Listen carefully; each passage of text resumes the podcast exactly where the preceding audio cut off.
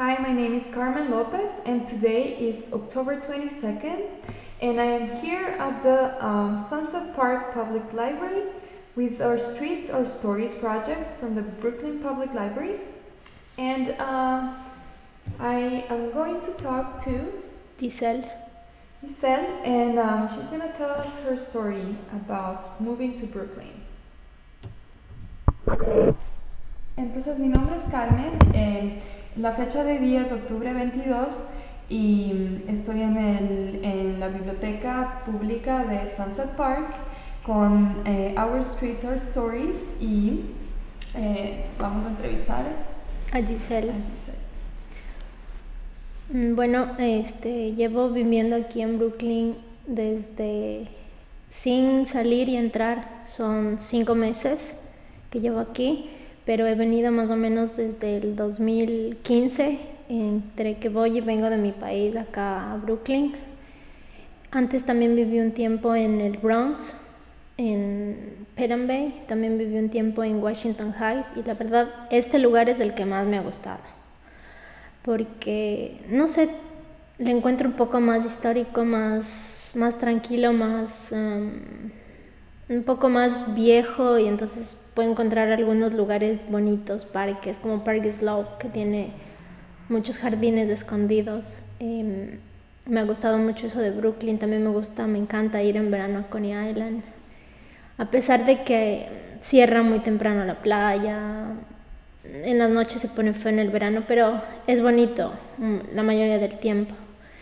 Em, ¿Qué más? Este, también me gusta que aquí me puedo relacionar con más gente diferente que la latina y uno puede conocer diferente tipo de comida, escucha diferentes dialectos, diferentes lenguas. eh, como por ejemplo yo vivo en Bay Parkway y ahí hay mucha gente rusa, mucha gente polaca, de Uzbekistán. A la escuela a la que voy también hay muchas personas de Europa, del este de Europa, que conocen mucho de Sudamérica y, y es, es interesante eh, hablar con ellos como te como dicen, ah, eh, tú vienes de tal lugar, por ejemplo, del Ecuador y ahí está tal jugador, o conocen bastante de Sudamérica, cosa que yo no conocía de ellos mucho. Tenía la, la percepción de que como en, en Europa todos son más unidos y hay tantos convenios, hablaban el mismo idioma, como nos pasa en Sudamérica, ¿no? Que la mayoría de, de países en Sudamérica hablamos español, pero para ellos no. Pueden tener cinco fronteras, pero todos hablan diferente idioma. Me pareció eso, hasta ahora no lo creo, me pareció súper interesante. Una de esas cosas también, la comida, que muchos de ellos no pueden comer algunas cosas, su religión, eh, el machismo todavía en Europa o, o la- las regulaciones que tienen para muchas de las mujeres. Y lo último que todavía me está causando mucho shock es que ellos vienen sin informarse cómo es este país de duro, cómo es Nueva York de caro. Y tienen la perspectiva de que, por ejemplo, los Estados Unidos tienen la mejor educación. Puede ser que sí tengan la mejor educación, pero tienen que saber quiénes están yendo al college, que la mayoría de ellos son personas, um, como yo se podría decir, que han venido de otro país, se han matado mucho aquí trabajando para poder pagar el college, porque no son los nativoamericanos los que van al college, son los extranjeros quienes van al college y a las universidades, porque la mayoría de, de americanos ni siquiera se gradúan del colegio, no, no tienen una buena educación en las escuelas públicas. Entonces vimos un reportaje en la escuela de, se llama Waiting for Superman. Entonces nos habla de la educación pública en los Estados Unidos. Y la capital de los Estados Unidos, Washington, tiene el porcentaje más bajo de graduados. Luego le sigue Nueva York con el 16%. Entonces ellos se asustaron que por qué, que ellos pensaron que venían a la gloria del estudio y, algo así. Entonces la maestra, que es china americana, mm, les como que nos hizo caer en la realidad a la mayoría de que quienes están estudiando son personas de afuera. Cosa que a mí no me ha sorprendido mucho porque yo sí había leído, había escuchado, me había informado, pero de igual forma América y los Estados Unidos tienen muy buena educación, asimismo porque tiene más ventajas en tecnología, tiene más ventajas en gastar para la educación, cosa que en nuestros países no es tan bueno. O sea, nos pueden dar una educación pública, pero no nos dan el acceso a el material, que es lo importante, la práctica, ¿no? Y, bueno, eso básicamente en la educación por ahora, ¿no? De ahí no sé qué más quisiera saber. ¿Y cómo ha sido tu experiencia de venir acá, de, venir a vivir a, acá? Mm, unas veces buena, unas veces mala, porque todavía eh, me estoy acoplando al estilo de vida tan rápido. Entonces, el hecho de gastar mucho tiempo trabajando y también como estudio en las mañanas, voy a la escuela de, inglés, a veces no me da tiempo para estudiar como yo quisiera, como estuve acostumbrada en, mi país. Entonces, ese, ese, ese cambio abrupto todavía lo estoy aprendiendo a tomar. Y, por ejemplo, el estilo de vida rápido, odio la gente aquí. Todo el mundo le tiene a Nueva York de, wow, Nueva York es genial. Cuando vienes de visita, sí, Nueva York siempre va a ser una buena idea, dice, ¿no? Es en español el eslogan. Pero realmente el Nueva York que viven los neoyorquinos que venimos de afuera es otro, porque tú te encuentras aquí con personas que son súper groseras, súper rudas, todos son cochinos, en el metro te, te aplastan, te empujan, muy pocas personas son amables y te dicen perdón o te ceden un puesto. O sea, el Nueva York ya cuando vives aquí es horrible, no me gusta.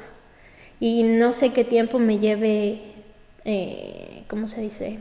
Acostumbrarme, o si me acostumbre, porque hasta ahora, desde que vine, no me gusta. Manhattan es diferente. No sé si porque allá hay gente un poco más educada, pero subirse en el tren a Manhattan es diferente que subirse en el tren a Brooklyn. Y en el del Bronx peor, o en el de Queens. Son los peores trenes. O sea, tú ves, hay gente súper, o sea, tú ya ves la realidad de lo que tiene Manhattan en eso, que, perdón, que tiene Nueva York. Tú ves a la gente de la clase obrera, la clase trabajadora, la que, la que forma Nueva York, se podría decir, que mucha gente no ve. Solamente ven la 42, ven la 34, cosas así, ¿me entiendes? Entonces, yo le explicaba eso a mi mamá por teléfono, le digo igual, por ejemplo, yo ahorita tengo un trabajo de cajera en un lugar hispano. Le digo, mami, no es que aquí son más limpios que en otros países, eso es mentira, es porque aquí tienen que seguir leyes, pero no es así. La gente que trabaja en la comida, haciendo la comida o sirviéndola, no es bien pagada, no es bien tratada y a veces escupen la comida o la hace súper sucio y eso lo consumen quienes los americanos que van y compran que están al otro lado del mostrador. Y no es la gran realidad de que, ah, es que Nueva York aquí tienen que ser limpios, los Estados Unidos es más limpio, no tiene enfermedades, es mentira. Aquí hay un montón de virus, aquí hay un montón de enfermedades, por el mismo hecho de que vienen muchas personas de todas partes del mundo, porque aquí la higiene no es tan buena, porque tenemos 10.000 plagas, ratas, cucarachas, todo, pulgas y todo lo que sea, de tantas personas que hay aquí y supuestamente eso se controla, pero no en todos los lugares.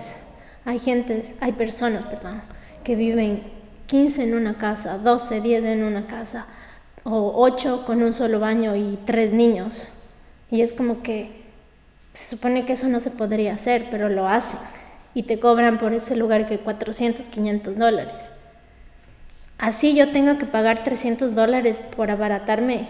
Yo no haría eso. No, no es mi estilo de vida y consumiéndome tanto en el trabajo para, para ir a un lugar así es como que no está bien porque uno supone, se supone que viene acá para tener algo mejor y una mejor calidad de vida, ¿no? O por ejemplo, o por lo menos seguir estando en el nivel de donde vienes, no para estar en algo así, ¿me entiendes? Entonces también es algo que no sé cuánto se demora en cambiar porque la, la clase trabajadora sigue siendo oprimida, le siguen pagando mal y, aunque no quieran, quienes pagan los platos rotos son los que están más arriba, porque van a seguir habiendo las enfermedades, van a seguir habiendo, van a seguir haciendo las cosas mal y quienes se van a enfermar son ellos. No sé.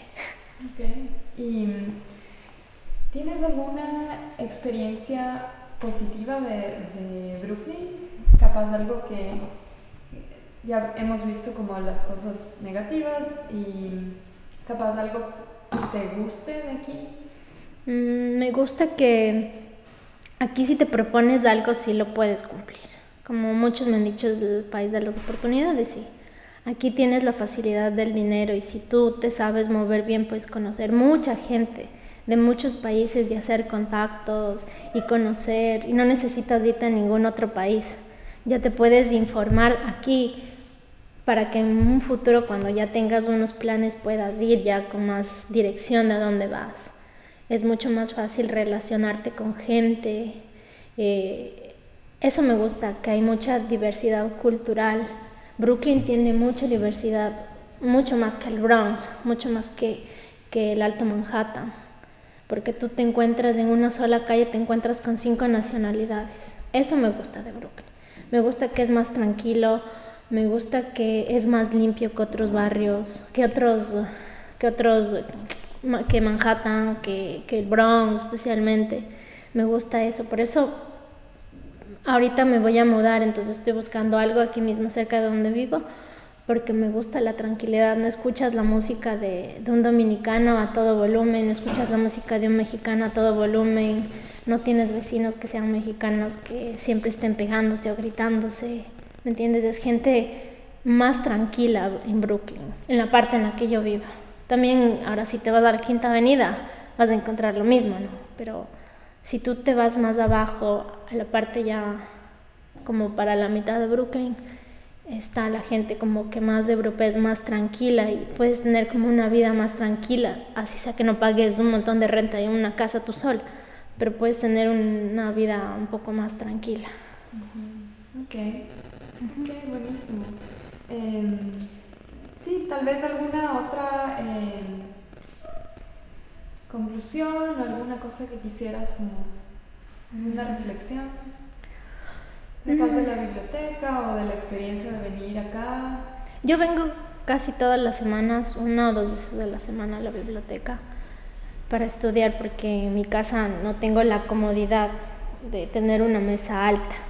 Entonces me siento aquí más cómoda. Vengo casi dos, casi dos días de la semana, pero esta biblioteca, esta parte, esta de aquí de Sunset no me gusta porque siempre hay niños y hace mucho ruido. Pero por ejemplo la biblioteca que está cerca de mi casa en McDonald Avenue es más pequeñita y casi no hay niños. Nunca he visto niños ahí.